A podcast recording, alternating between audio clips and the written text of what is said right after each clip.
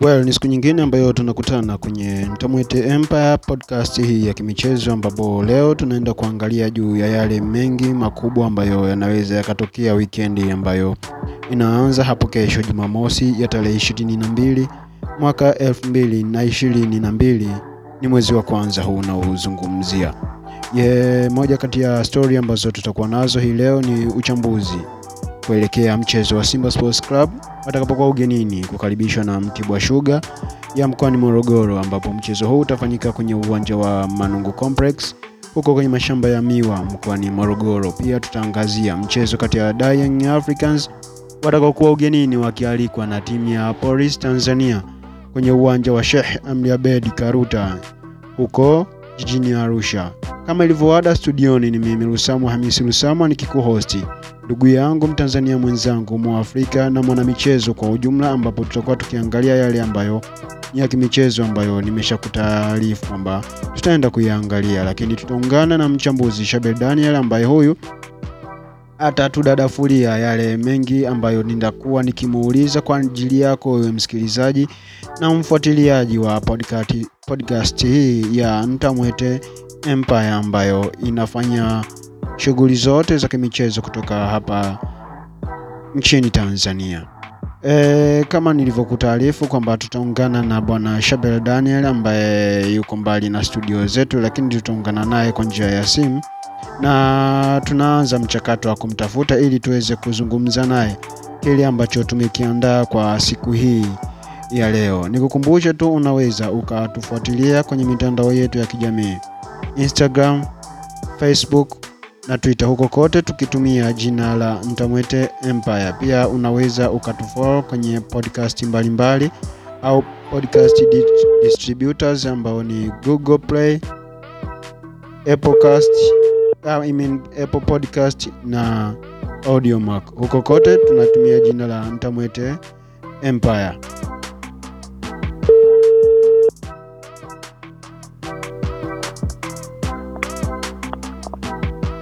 Bwana Shabel Daniel.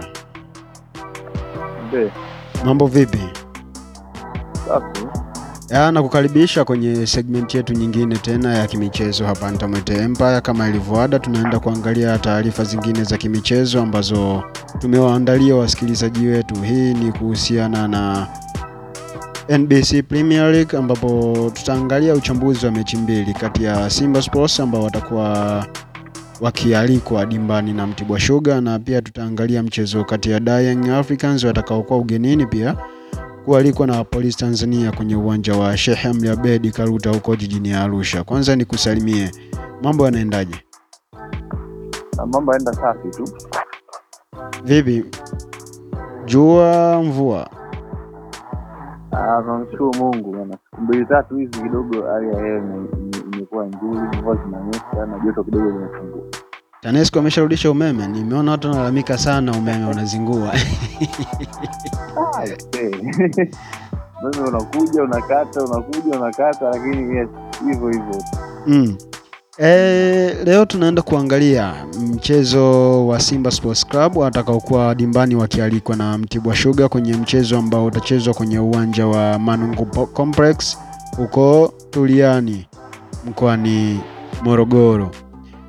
Simba wametoka kupoteza mchezo kwenye mchezo wao waliocheza kwenye uwanja wa Sokoine jijini Mbeya wakipoteza goli moja kwa sifuri mbele ya Mbeya City.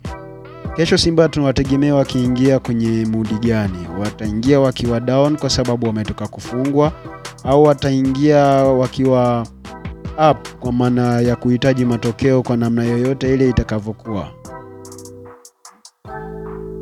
Ah, kwa Simba nafikiri utakuwa desperate sana kuhitaji matokeo na labda kufungwa kwao kwenye mechi iliyopita unaweza ukawafanya wao waweze kuwa motivated zaidi na matokeo ya tatu, kwa sababu wanajua hawawezi kuendelea kudondosha pointi ikizingatia wapinzani wao kidogo wamewaacha kwa pointi nyingi sana. Kwa hiyo nafikiri wataingia wakiwa na positive uh, mindset ya kujaribu kupata matokeo zaidi na kuweka sawa e, kuweka sawa yale ambayo hayakuwa sawa kwenye mchezo uliopita. Kwa hiyo binafsi naamini e, hawawezi kuwa down e, nafikiri wanapaswa kuwa motivated na na, na kile ambacho kile kibaya ambacho kilitokea kwenye mechi iliyopita zaidi ya Mbeya City. Kwa hiyo naamini wataingia wakiwa na, na nguvu kubwa zaidi ya kujaribu kupush kuweza kupata matokeo kwa sababu hizo ambazo nimezitaja hapo awali. E, tumeona Mtibwa Sugar hawakuanza ligi vizuri na hatuwezi kusema kwamba wamesha gain ile momentum ambayo tunaifahamu ya Mtibwa Sugar. Wamekuwa na ups and down, lakini tumetoka kwenye dirisha dogo la usajili na kuna baadhi ya wachezaji wameongezeka kwenye kikosi chao akiwemo striker waliyemsajili kutoka nchini Uganda Sambode Mayanja kama sikosei, au Malanja kitu kama hicho. Uh, unadhani haiwezi kuwa turning point ya Mtibwa Sugar kuamka? Kwa sababu ukiachilia mbali huyo, kuna wachezaji wengine wamewasajili pia, wamebadilisha mwalimu wa benchi, I mean mwalimu kwenye eneo la benchi la ufundi amekuja Salum Mayanga. Audhani inaweza ikawa ni turning point ya kuanza kuishuhudia Mtibwa ile ambayo Watanzania wengi tunaifahamu?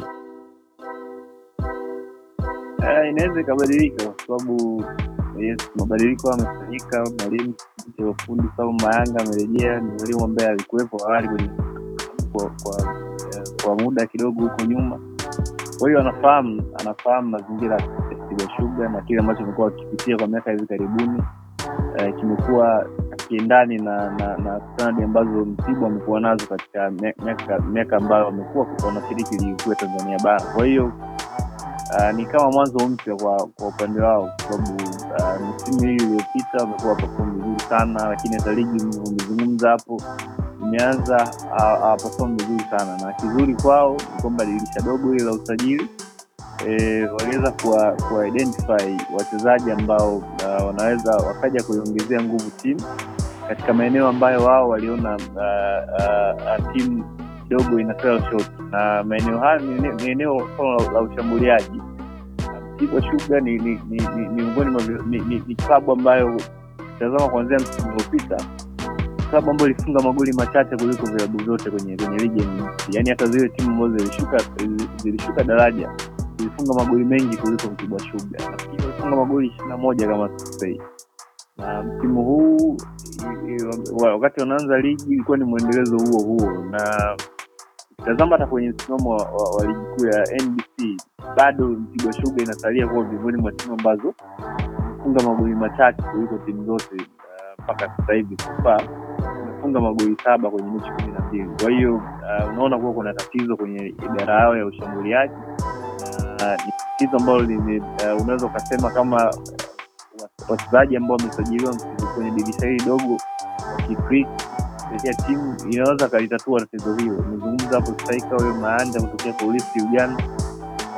Kusema kweli bado uh, mi sijapata kumtazama, lakini eh, kwa siku ambazo ametoka ame, ame, ame kule anasifika kama ni mmoja kati ya watu ambao wanalijua goli vizuri, na labda pengine historia inaweza ikamhukumu, kwa sababu tunakumbuka mshambuliaji wa mwisho uh, kutokea timu ya Polisi nchini Uganda kuja Tanzania kucheza kwenye NBC Premier League alikuwa ni Juma Barinya eh, na wengi tunakumbuka kilichokuja kumtokea katika klabu ya Young akikwenda vile ambavyo wengi watarajia. Kwa hiyo tusubiri tuone kitu ambacho anaweza akakifanya ndani ya Mtibwa Sugar, lakini unaweza kuona kuna ongezeko la mtu kama Deo Kanda, ni mchezaji ambaye atawapa spark kutokea pembeni. Uwezo wake ni mchezaji mwenye uzoefu sana, mwenyewe anaweza akashirikiana vyema na vijana lakini Jefasi Kibaya kina Kevin Kongo Sabato eh, kujaribu kuisaidia timu kuweza kupata matokeo zaidi. Kwa hiyo yes, binafsi naona unaweza kuwa kama mwanzo mpya kwa Mtibwa Sugar na kuanzia kwenye benchi la ufundi na aina ya wachezaji ambao amewasajili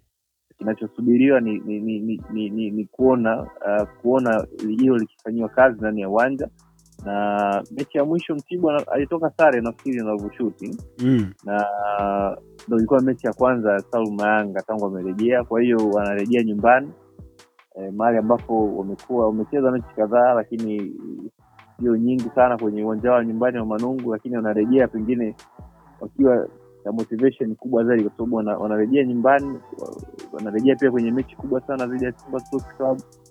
Uh, sijajua kama watakuwa na mashabiki wengi ambao watawasapoti kwenye uwanja wao, na mimi namba kubwa inaweza kawa bado ya mashabiki wa Simba, lakini yes, ni uwanja ambao binafsi wamekuwa wakifanya vizuri sana. Manungu Complex ni uwanja ambao Mtibwa wamekuwa wakifanya vizuri sana kwa mechi za nyumbani, na miongoni mwa mechi ambazo eh, katika mechi mbili ambazo Mtibwa ameshinda msimu huu, mechi mechi mojawapo nafikiri amepata matokeo ya ushindi kwenye uwanja huo wa Manungu Complex. Kwa hiyo uwanja ambao unabeba matumaini makubwa sana sana ya Mtibwa Sugar kufanya vizuri, hasa kuzingatia pia rekodi zao wanapocheza na timu kubwa kwenye uwanja wa, wa Manungu Complex imekuwa ni bora sana. Mara nyingi nafikiri ni baada ya miaka mingi sana kupita ndo wana- wanawaalika Club kwenye uwanja wa Manungu na mara ya mwisho wali- walimfunga wakati wanacheza mechi hiyo na Simba kwenye uwanja huo wa Manungu, walimfunga Simba magoli matatu kwa sifuri na mara kadhaa miaka ya hivi karibuni vilabu vikubwa hivi viwili vimekuwa havi- uwanja huo dhidi ya Mtibwa Sugar.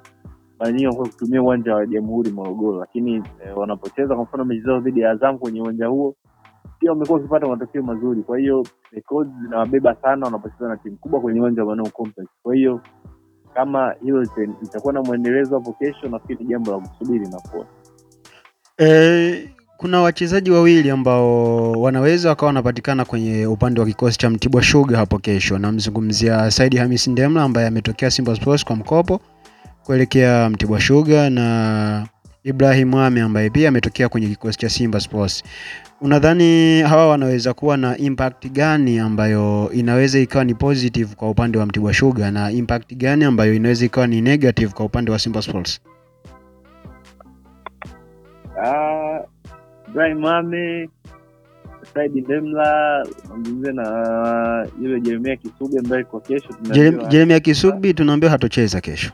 Ehe, lakini Saidi Leba na Ibrahim Ame yes, ni wachezaji wa Simba, lakini timu wamesajiliwa kwa mkopo kwa mkopo Mtibwa Sugar. Kwa hiyo kupata nafasi ya kucheza dhidi ya ya waajiriwa wao inawezekana ni nafasi ya wao sasa kuprove viwango vyao na, na, na pengine ku, kuwaonyesha kwamba bado wamo.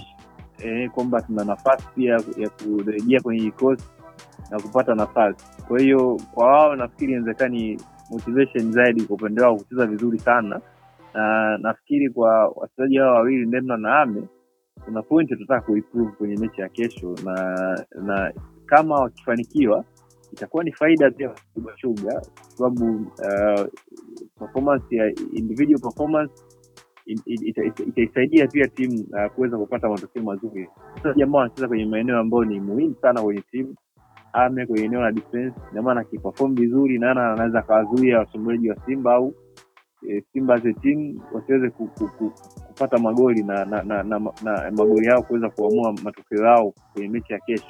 Demna kwenye eneo la midfield eh, anaweza aka- akacheza vizuri sana, akaweza kumconvince hata mwalimu kwamba uh, niwe kwenye mipango yako ya msimu ujao, kwa sababu ukitazama kwenye eneo la midfield kidogo la, la klabu ya Simba linaonekana lipo short. Uh, injury za wachezaji mara kwa mara, pana pia kikosi sio- mkubwa sana. Kwa hiyo wakicheza vizuri itakuwa ni faida kwao na itakuwa ni faida pia kwa klabu ya Mtibwa Sugar, lakini kwa Simba sidhani kama watakuwa watafurahi kwa sababu najua kwa upande wa Simba wanafahamu ubora wa wachezaji. Kwa hiyo kama wakitana wakitana out, e, wakaonyesha viwango vyao vizuri, naamini e, itakuwa ni, ni, ni ita, itawawea vigumu sana Simba kuweza kupata kile ambacho wanakitaka kwenye mechi ya kesho. Well, tuna taarifa kwamba wachezaji Jonas Mkude na Kibu Dennis watakosekana kwenye mchezo wa kesho, na kwenye michezo ya hivi karibuni wamekuwa ni key players ambao wamekuwa wakicontribute kwa namna moja au nyingine kwenye matokeo mazuri ambayo wamekuwa wakiyapata Simba kwenye siku za hivi karibuni. Wanaenda kuwakosa wachezaji hawa wawili ni kitu gani ambacho Simba wanatakiwa kukifanya ili kutokuathiriwa na kutokuwepo kwa wachezaji hawa wawili? Ah, sidhani kama Simba wanaweza kaathirika sana kukosekana kwa wachezaji wawili, kwa sababu naamini kipana tu cha wachezaji ambao wanaweza kuingia na, ku, ku, na, ku, kufanya vizuri tu. Uh, labda ambacho wataikosa zaidi kwa mtu kama Kibu ni mchezaji ambaye iko direct sana, uwezo wake labda ku- kuwafanyia pressing, ama kulazimisha makosa kwa wapinzani unaweza ukawa ni, ni, ni, ni, ni kitu ambacho Simba wakimisi kwa sababu nimemtazama Kibu kwenye mechi kadhaa. Ni mchezaji ambaye pia amekuwa akihusika kwenye fouls, penati akisababisha eh, na msimu huu kwenye kwenye ligi nafikiri amesababisha penati mbili ambazo kwa bahati mbaya sana zote e, e, Simba amezikosa. zimeota mbawa E, mechi ya Ruvu alisababisha penati ambayo uh, ya penati Yoni alikosa. Mechi ya mwisho hii ya Mbeya City alisababisha makosa kwa kwa walinzi wa, wa Mbeya City. Bahati mbaya tena Chris Mugal wakapoteza ile penalti. Kwa hiyo ni, vitu ambavyo utavimisi ile directness ambayo iko nayo kwenye miguu yake na kasi yake, nguvu alizonazo, energy kubwa sana uwanjani.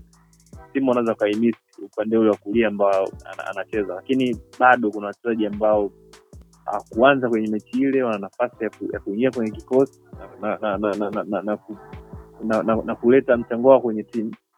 Fasiri Osman Sako kuanza gemu gemu iliyopita, unatarajia anaweza akaanza gemu hii baada ya kupumzishwa siku ile.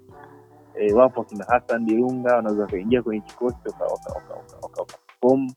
Yupo Yusuf Muhilo anaweza akaingia kwenye kikosi akaperform. Hawa wachezaji ambao ni top players kwenye kikosi cha Simba, kwa hiyo hiyo ni shida. Labda pale katikati e, kukosekana kwa Jonas Mkude, mwalimu anaweza labda akashawishika uh, kucheza na single, single pivot ya mtu kama uh, yule uh, Mali Sadio Kanute anaweza akacheza labda na mtu kama Libwalia kama atakuwa fiti siku hiyo, au akaamua kwenda na double pivot ya ya ya, ya Sadio Kanute na na Mzamiru Yasini.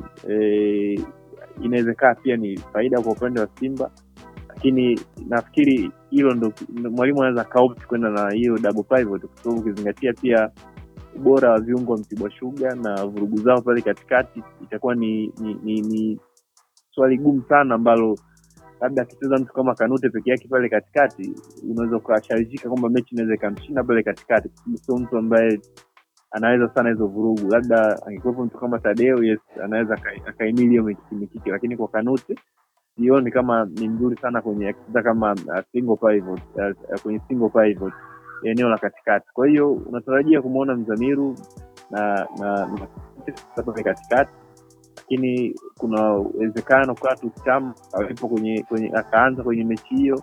Hiyo sioni shida sana kwa upande wa Simba, lakini kwa kitu ambacho anaweza sana kwa Jonas Mkude ni uwezo wake wa kuitoa mechi katikati na kuipeleka zaidi pembeni, hasa labda eneo la katikati linapokuwa limezidiwa ama li- linapokuwa overcrowded, kwamba uzioni pasi zikipigwa. Ni mchezaji ambaye anaweza akapiga mipira mirefu ku- ku- ku- ku- kuhamisha mchezo, kitu ambacho sioni kama kuna midfield yote kwenye klabu ya Simba ana, ana uwezo huo. Kwa hiyo hayo ndio maeneo pekee ambayo nayaona uh, Simba wanaweza waka- waka- wakahamisi kutoka kwa wachezaji hawa wawili, lakini bado na, na imani na wachezaji ambao wapo kama backup wanaweza wakafanya kazi nzuri tu ambayo ilikuwa inafanywa na wachezaji ambao watapatikana hapo kwenye mechi ya kesho.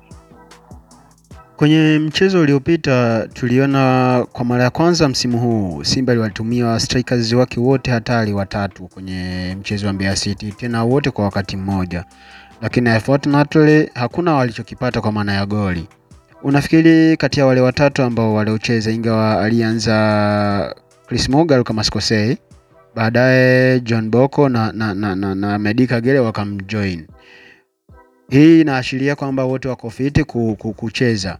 Unadhani kulingana na uchezaji wa Mtibwa Sugar na kwa namna Simba ilivyo, tukizingatia kwamba inaweza ikatokea Clatous Chota Chama akawa ni sehemu ya mchezo, huenda kwa kuanza au kwa kutokea bench, ni striker gani kati ya hawa watatu ambaye anaweza akawa na impact kwenye kikosi cha Simba na akapewa nafasi ya kuanza kulingana na nature ya mchezo na aina ya timu wanaoenda kucheza nayo, pia na aina ya uwanja ambayo wanaenda kucheza? Mi kama ningekuwa ni kocha Pablo Pablo ningekwenda tuna ninge- ninge- ningeamua kucheza direct zaidi na labda ningeenda na mfumo wa 442 nafikiri ingekuwa ni, ni bora zaidi kwa sababu ungewapa labda uhuru wakina chama pembeni eh, unampa mtu uhuru labda mtu kama Bernard Morrison au Sako pembeni katikati unacheza na viungo wako wawili ambao watakuwa direct kwenye kuanzisha mashambulizi mbele unaanza na, na, na mtu kama Chris na Medi Kagere kwa sababu ana uwezo kwenye mpira ya juu, wako vizuri kwenye zile ground duels, eh, Medi Kagere anaweza akazitumia vizuri. Kwa hiyo ni, ni, ni plani ambayo binafsi naona ina, ina, ikafanya ika- kazi sana kwenye viwanja vya- ugenini, kwa sababu viwanja vingi vya mikoani sio vipaa, viwanja ambavyo vina vina surface ambayo inaweza ikakuruhusu ucheze mpira uh, ukiwa comfortably. Kwa hiyo plani pekee ya kucheza viwanja vya ugenini, naamini ni plani ya kwenda direct zaidi, na ukiamua kwenda direct, ina ni commit watu wengi kwenye eneo la ushambuliaji, hasa pale unapokuwa na mpira, na sidhani kama itakuwa ni wise sana kwa mwalimu kwenda na, na, na mshambuliaji mmoja sana uh, pale mbele. Tunajua sawa, huwa anaanza Kagere labda na Kibu pembeni, lakini Kibu mara nyingi huwa anacheza kama inside wingers.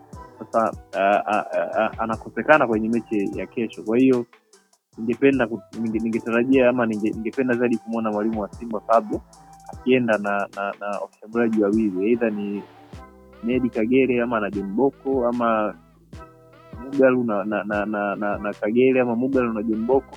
pengine inawezekana ni ni, ni, ni, ni plani ambayo itawasaidia zaidi, kwa sababu nakuona kucheza na Mtibwa. Mtibwa yeye sitawafanya vizuri sana, lakini wanaweza na uhakika kwa asilimia zote mia moja kwamba kesho wata, wata up levels ya, ya, ya, ya kiwango chao kuanzia as a team na hata kwa mchezaji mmoja mmoja. Nafikiri wataka kuweka gemu yao namba moja kabisa ili waweze kupata matokeo dhidi ya Simba, na wanatarajia kuona huku nyuma mtu kama Ame wakina Juma Nyangi na Majogoro na wengineo watakuwa uh, fizik, uh, fizik sana kwa wachezaji wa Simba. Kwa hiyo tarajia kuona bodies ama wachezaji wengi sana kwenye mwalimu akiwa komiti kwenye eneo la ushambuliaji, hasa watu wengi, yani kushambulia na idadi idadi kubwa sana ya washambuliaji, lakini ukiamua kwenda na mshambuliaji mmoja, nafikiri itakuwa ni, ni advantage zaidi kwa kwa Mtibwa Sugar kuliko Simba wenyewe. E, kwenye mchezo uliopita tulimwona Sadio Kanuti alikuwa anapoteza pasi sana, hasa akipiga zile aerial balls kuelekea upande wa kulia au wa kushoto, ilikuwa ni either uwe goal kick au uwe mpira wa kurushwa. Hana ile accuracy kwenye mipira ya, ya, ya, ya, ya, ya juu, hasa ile balls ambazo anakuwa anahamisha kutoka katikati mwa uwanja kwenda pembeni. Unadhani hili ni tatizo ambalo anahitaji kujirekebisha yeye mwenyewe au anahitaji kupata maelekezo ya mwalimu ili aanze kuisaidia Simba kupata kile ambacho anastahili kukipata kutoka kwake kulingana na gharama zilizotumika kwenye usajili kumleta mpaka Tanzania all the way from Liberia, uh, from Libya au kitu gani cha ziada ambacho anaweza akakifanya ili kuendana na, na, na matumaini ya wanasimba ukizingatia currently Simba inapitia wakati mgumu, anakosekana Mkude, anakosekana Tadeo Lwanga, midfielders ambao walobakia ambao ni typical midfielders ni yeye Sadio Kanuti na, na, na, na, na Mzamiru Yasini. Ni kitu gani ambacho Sadio Kanuti anaweza akakifanya ili aweze kuibeba Simba kwenye wakati huu mgumu ambao wanaopitia? Nafikiri tukizungumza kwenye hilo tunatazama zaidi uimara mchezaji uko wapi. Hilo ni swala ambalo linahusia zaidi benchi la ufundi. Lazima wafahamu uimara wa wachezaji wao uko wapi na kipi ambacho wanaweza wakifu kwenye timu na kipi ambacho hawezi kukiefa kwenye timu kulingana na mazingira ya mchezo husika. Uh, kwa Sadio Kanute nafikiri tushazungumza hapo kabla kwamba eh, ni mchezaji ambaye eh, anacheza sana mpira uh, kutoka kichwani mwake yani eh, na aina yake ya kiuchezaji ambayo ni, ni very unique kulinganisha na, na viungo wengi wa, wa, wa ukanda wetu wa mashariki kwa sababu labda mazingira ambapo anatoka labda anacheza sana soka ambalo liko eh, soka ambalo la, la, la, la, la, la kimsingi sana zile basic anazingatia sana yani ambaye simtofautisha sana stari yake ya kiuchezaji kama Sergio kina Jorginho kwamba anapenda sana kuweka mpira chini yani sio so, so, so fan wa kucheza sana mipira uh, ya, ya, ya, ya, ya, ya hewani. Na ndio maana unaweza ukaona hana accuracy nzuri sana kwenye mpira kwenye zile long pass ama diagonal pass za, za juu.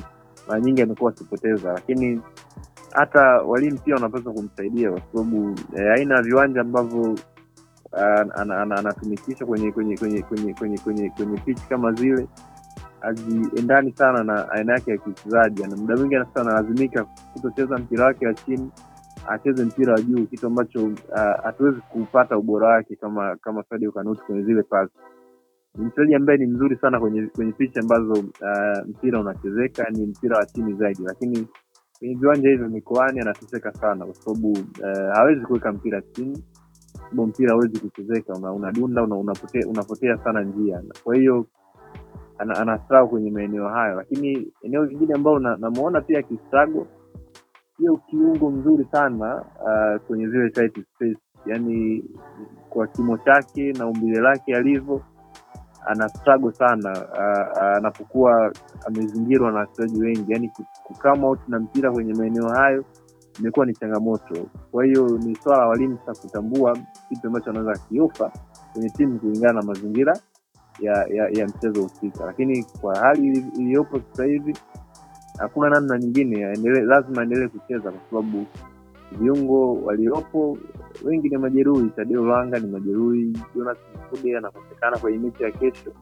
Kwa viungo pekee katikati waliopo ni hawa wawili, Mzamiru na na, na, na Kanute. Kwa hiyo hakuna namna, lazima atumike, lakini pia walimu lazima wafahamu limitation zake, yani namna gani vipi anapaswa kucheza, labda majukumu yapungue, yani kwa kile ambacho wanataka yeye akiofa, labda wampunguzia majukumu, labda bana mipira mirefu inapaswa kupigwa kwa nyakati ambazo utaona ni, ni sahihi na ambazo zinaendana na mahesabu yako. Labda akielekezwa hivyo inaweza ikasaidia, lakini mwisho wa siku naamini e, ni mchezaji ambaye anapaswa kuendelea kuvumiliwa na e, kama hilo likishindikana kutokea, kwa hiyo kuonyesha ubora wake kulingana na, na mazingira hayo tarudi pale pale labda kwa maskauti ambao walimskauti mchezaji wa kuzingatia mazingira eh, mazingira ambayo anaweza kaja kumtumikisha kwenye ligi, lakini ni mchezaji mzuri sana ambaye eh, ana limitation zake kulingana na mchezo ambao uh, kulingana na mazingira ya mchezo husika uh, unapofanyika una, una, una Ukiambiwa utoe nafasi, ni timu gani inaweza ikaibuka na ushindi kati ya Simba Sports na Mtibwa Sugar kwenye mchezo hiyo kesho? Nafasi yako naitupa kwa nane? Binafsi naamini Simba ana nafasi ya kupata matokeo kwenye mechi ya kesho, hasa kuzingatia kiwango cha Mtibwa Sugar kimekuwa akinikombizi sana, kama anaweza wakawapa shida sana tabu, tabu sana Simba, lakini bado Simba kwa vile wapo desperate na matokeo sana, lakini e, naamini injection pia mchezaji kama wakati Chama kwenye mechi ya kesho, kurejea kwa mtu kama Pape Osman Sao kwenye kikosi cha kwanza kama mwalimu ata, ata, ataona nafasi ya kuanza hawa wawili, binafsi itakuwa ni boost kubwa sana kwa Simba na itakuwa ni ni ni, ni kitu cha moto sana uh, mabeki wa Mtibwa ukishika kwenye mechi ya kesho. Uh, ni kushukuru. Nitarudi kukuuliza kuhusiana na mchezo wa Simba Sports, I mean mchezo wa Young Africans dhidi ya polisi Tanzania. Kwa wakati huu niwakumbushe tu wasikilizaji wa Ntamwete Empire podcast hii ya kimichezo kwamba unaweza ukatufuatilia kwenye podcast distributors ambayo ni Apple Podcast, Google Podcast na Audiomack. Huko kote tunajulikana kwa jina la Ntamwete Empire, ambapo tunakuwa tunazungumza masuala ya kimichezo na si michezo tu, lakini mara nyingi sana tunazungumzia habari za mpira wa miguu. Inaweza kuwa Tanzania, Africa, all over the world. Huko kote tunazungumzia masuala ya kimichezo.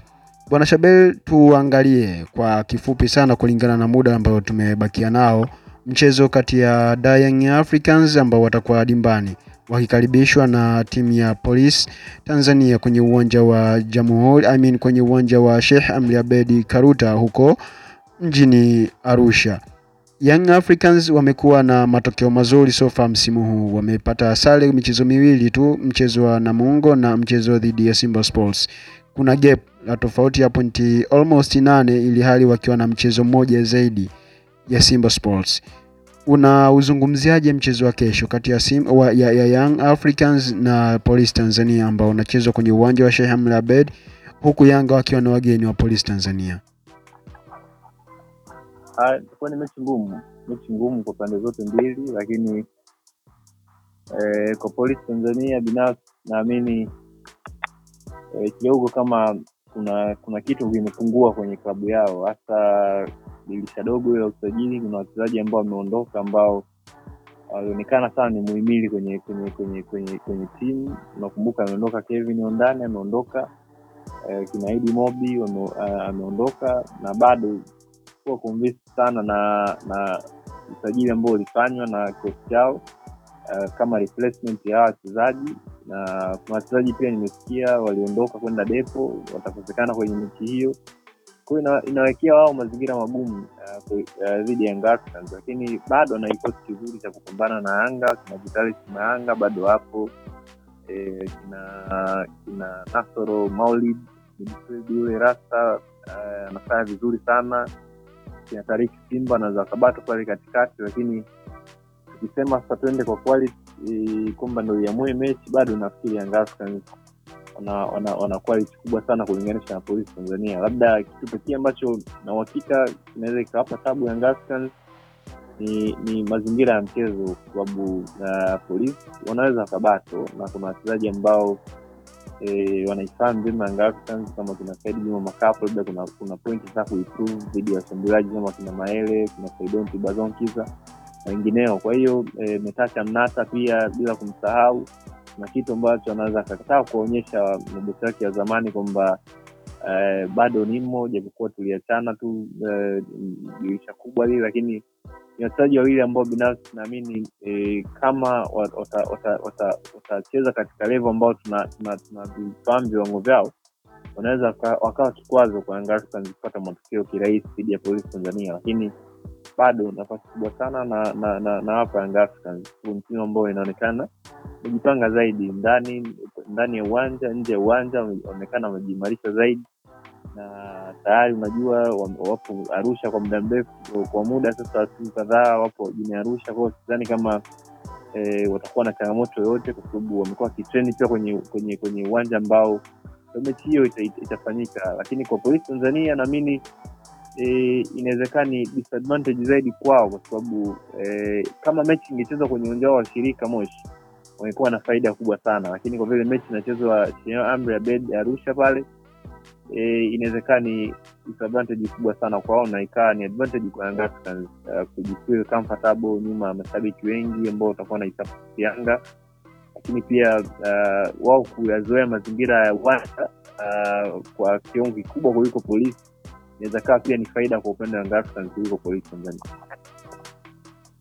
Eh, baada ya kuondoka kwa Djigui Diarra kuelekea kwenye mashindano ya AFCON, Yanga walimsajili Abdultwalib Msheli na amekuwa na performance nzuri sana. Ukiangalia mchezo wa mwisho dhidi ya Coast Union alifanya save mbili za maana sana zinazoonyesha kwamba ni aina ya mchezaji ambaye anakuwa na ni very promising, kwamba baadaye tunaweza tukawa na jambo la kujivunia kutoka kwake. Unaiona wapi nafasi yake kwenye mchezo wa kesho? Ataendelea ku retain nafasi yake mbele ya Johora au kuna namna yote vile Johora anaweza akamchallenge kwenye mchezo wa kesho, ukizingatia kwenye last game ambao amecheza friendly match, ingawa ilikuwa ni mechi inayohusisha timu ya ligi daraja la kwanza, lakini alionekana kucheza vizuri na hakuruhusu goli kuingia langoni mwake. Unadhani anaweza akamchallenge Abdultwalib Msheli? Uh, Yohan Johora ah, nafikiri ni, ni, ni golikipa ambaye anahitaji muda zaidi wa kucheza ili watu waweze kumwona, na bahati mbaya hiyo game time imekuwa haipo upande wake, kwa sababu nafikiri binafsi mimi ndo naamini nimeshuhudia e, kwenye mechi mechi e, ni mechi ya kwanza ambao nimemshuhudia akikaa golini e, mara baada ya muda mrefu sana na bado binafsi siwezi nikajaji nika performance zake kwa kile ambacho nimekiona kwenye mechi ambazo ame, kwenye kwenye ile mechi ambayo alicheza, kwa sababu mechi ambayo ilikuwa ni kama mechi ya upande mmoja na kuwa na kasikasi nyingi sana ambazo alikutana nazo kwenye lango lake. Kwa hiyo bado anahitaji muda zaidi ya kuendelea kuprove kiwango chake, kwa sababu ni golikipa ambaye out of magolikipa wote ndo hajawa na muda mrefu sana wa kucheza. Hawa wengine tunaweza tukawajaji, wakina Msheli, wakina Diguu, tunaweza tukawajaji kwa sababu tumepata muda mrefu sana wa kucheza, na siku zote tukizungumza tukizungumza katika mambo ya kitekniki teknikali za mpira huwezi uh, kumjaji mchezaji kwa mechi moja. Unahitaji muda zaidi e, wa kumjaji mchezaji kulingana na idadi ya mechi ambazo amekuwa akitumika. Kwa hiyo kwa kwa kwa Johora unahitaji kujipa muda zaidi kuendelea kumwona zaidi, lakini e, hata ubora pia wapinzani ambao wanakutana nao Young Africans pia unaweza ukamjaji Uh, mpinzani na mchezaji na kiwango chake husika. Uh, Young Africans kama timu wamekuwa wakicheza vizuri, lakini kuna baadhi ya wachezaji ambao wamekuwa wakisemwa kwamba level zao zinakuwa na ups and down. Kuna wakati wanacheza vizuri, kuna wakati hawachezi vizuri. Tukimzungumzia mchezaji kama Jesus Dukapel Morocco, ni aina ya wachezaji ambaye ameku, ameanza kunyoshewa vidole kulingana na performance yake ambayo amekuwa akionyesha kuanzia kwenye mashindano ya Mapinduzi hata kwenye ligi kuu. Ukiangalia mchezo dhidi ya Coast Union hakuonekana kuwa na mchezo mzuri, na bahati mbaya zaidi kwake na bahati nzuri kwa Young Africans wamepata usajili wa kumsajili Chiko Ushindi wa Kubanza, mchezaji ambaye amezungumzwa sana, kitu ambacho binafsi naona kama amezungumzwa tofauti na kile ambacho alichokifanya uwanjani. Kesho kutwa ni siku ambayo huenda akapata nafasi. Kabla hatujaja kumwangalia Chiko Ushindi kwa namna ambavyo tulivyomuona, tumzungumzie kwanza Dukapel Morocco. Unadhani ujio wa Chika Ushindi unajenga kitu gani kwenye kichwa chake na ni namna gani ambavyo unaweza ukamwathiri? Inaweza ikawa hasi au inaweza ikawa chanya. Unadhani ni kitu gani ambacho kitamwathiri? Uh, JZ nafikiri hawezi kuathirika na chochote kwa sababu anafahamu uh, as a player, unajua lazima ufahamu ubora wako uko wapi na kitu ambacho unaweza ukakiofa kwenye timu kama msaada. JZ Moroko licha kwamba anasemwa kwa vingi, lakini ni miongoni pia wachezaji ambao wamehusika uh, uh, na magoli mengi kwenye klabu ya Young Africans.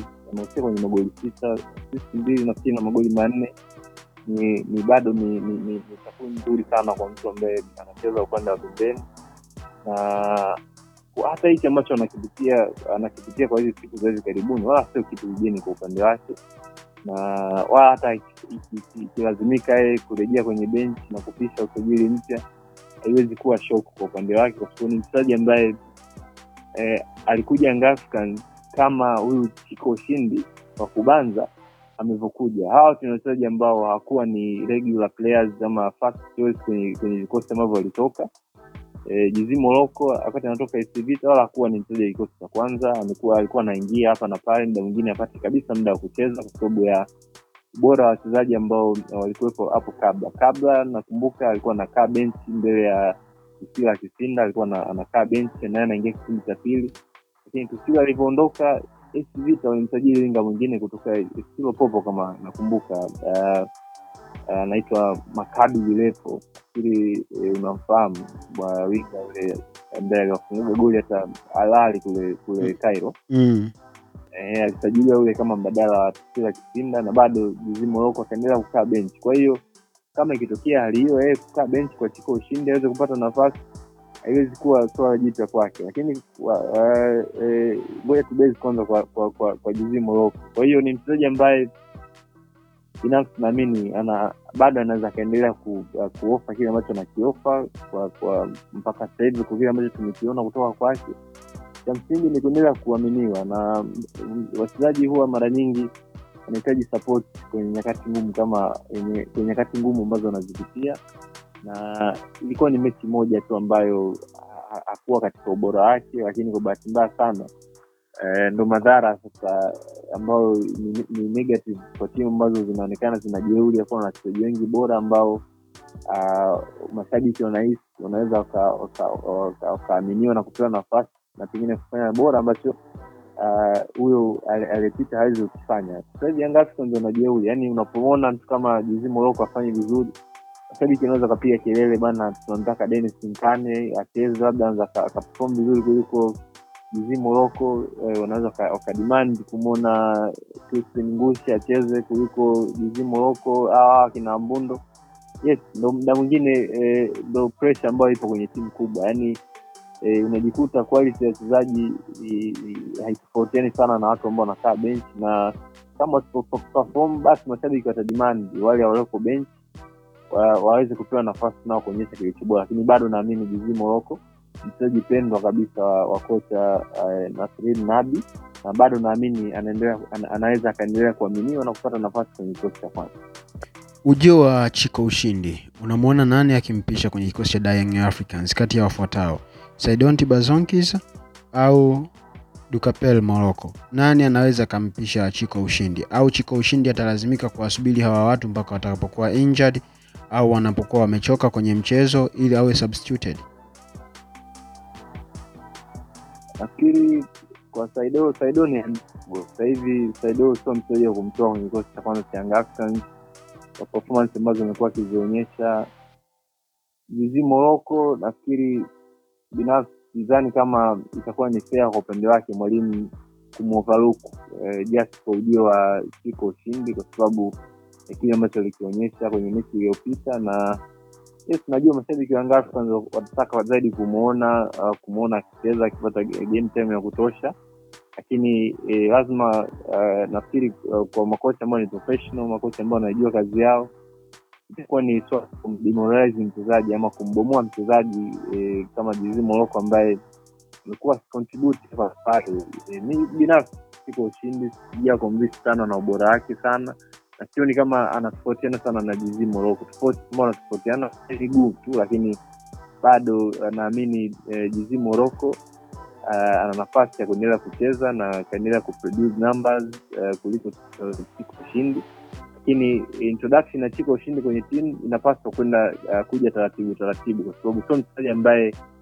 alikotoka e, huko alikuwa ni mwiba, alikotoka huko alikuwa ni, ni top players kwenye kikosi cha kwanza, anakuja kama alivyokuja juzi Morocco. Hawa ni ni- wachezaji ambao walikuwa wanakaa benchi kwenye vilabu ambavyo vilitoka na ni wachezaji ambao vilabu vyao viliona kama ni ni ni, ni surplus eh, to, requirement kama ni wachezaji ambao ni waziada tu kwenye vikosi vyao na walikuwa wanakaa kwenye benchi ama muda mwingine wanakaa kabisa jukwani wala hawakuwa wachezaji tegemezi kwa hiyo hatupasi kumchukulia Chiko Ushindi kama mchezaji ambaye e, e, anakuja kama mwokozi ama kuongeza kitu ambacho Young Africans walikuwa hawana. Young Africans ime- ime- imeperform e, so far bila huyu Chiko Ushindi, na ni hawa wachezaji akina Jizi Moroko walikuwa wanaimbwa na, na, na, na, na kupambiwa. Kwa hiyo wanapaswa kuendelea kuaminiwa zaidi na na kutojaribu kutengeneza mazingira ya ku- ya kuwademoralize morali ya wachezaji kuvunja uh, ku- ku- ku- kuvunja mioyo ya upambanaji wa wachezaji just kwa maingizo mapya kama ambavyo tumeona wachezaji wapo ambao wamesajiliwa dirisha dogo Crispin Ngushi wakina wakina Dennis Mkana, wakina Nkande kwamba introduction yao kwenye timu ile taratibu taratibu, ndio tunakuia kuiona introduction ya Chiko Ushinde kwenye timu taratibu taratibu, lakini eh, kama mwalimu ataamua kumrush kwamba yes, unaona ni to mchezaji kenyewe ikosi moja kwa moja na kaisaidia timu well and good kwa upande wao, lakini binafsi sidhani kama inapaswa kuwa hivi. Kwenye siku za hivi karibuni tumemshuhudia Mayele aki akiwa kwenye kiwango bora sana kwenye kwenye hasa anapokuwa mbele ya goli. Unadhani Malale hamsini anatakiwa kuingia na approach aina gani hapo kesho, walau aweze kumoutshine Mayele na huenda kupata pointi moja ambayo inaweza ikawafanya wakaondoka waka, waka, waka uwanjani wakiwa hawajapasuka kwa maana ya kupata kipigo kutoka kwa Dying Africans. Mwalimu Malale hamsini anatakiwa kuingia na pocha aina gani hiyo Jumapili? Nafikiri kuna kuna kuna kuna maeneo mawili kuna maeneo mawili ambayo wanapaswa kufocus zaidi polisi Tanzania. Za, kwanza ni ku, kuwazu- ku, ku, ku, kuzuia service ama kuzuia huduma kwa kwa kwa kwa Kisoma ele kwamba uh, mechi nyingi sana za ugenini anaonekana Yanga wanatumia sana approach ya kupiga cross kutokea pembeni.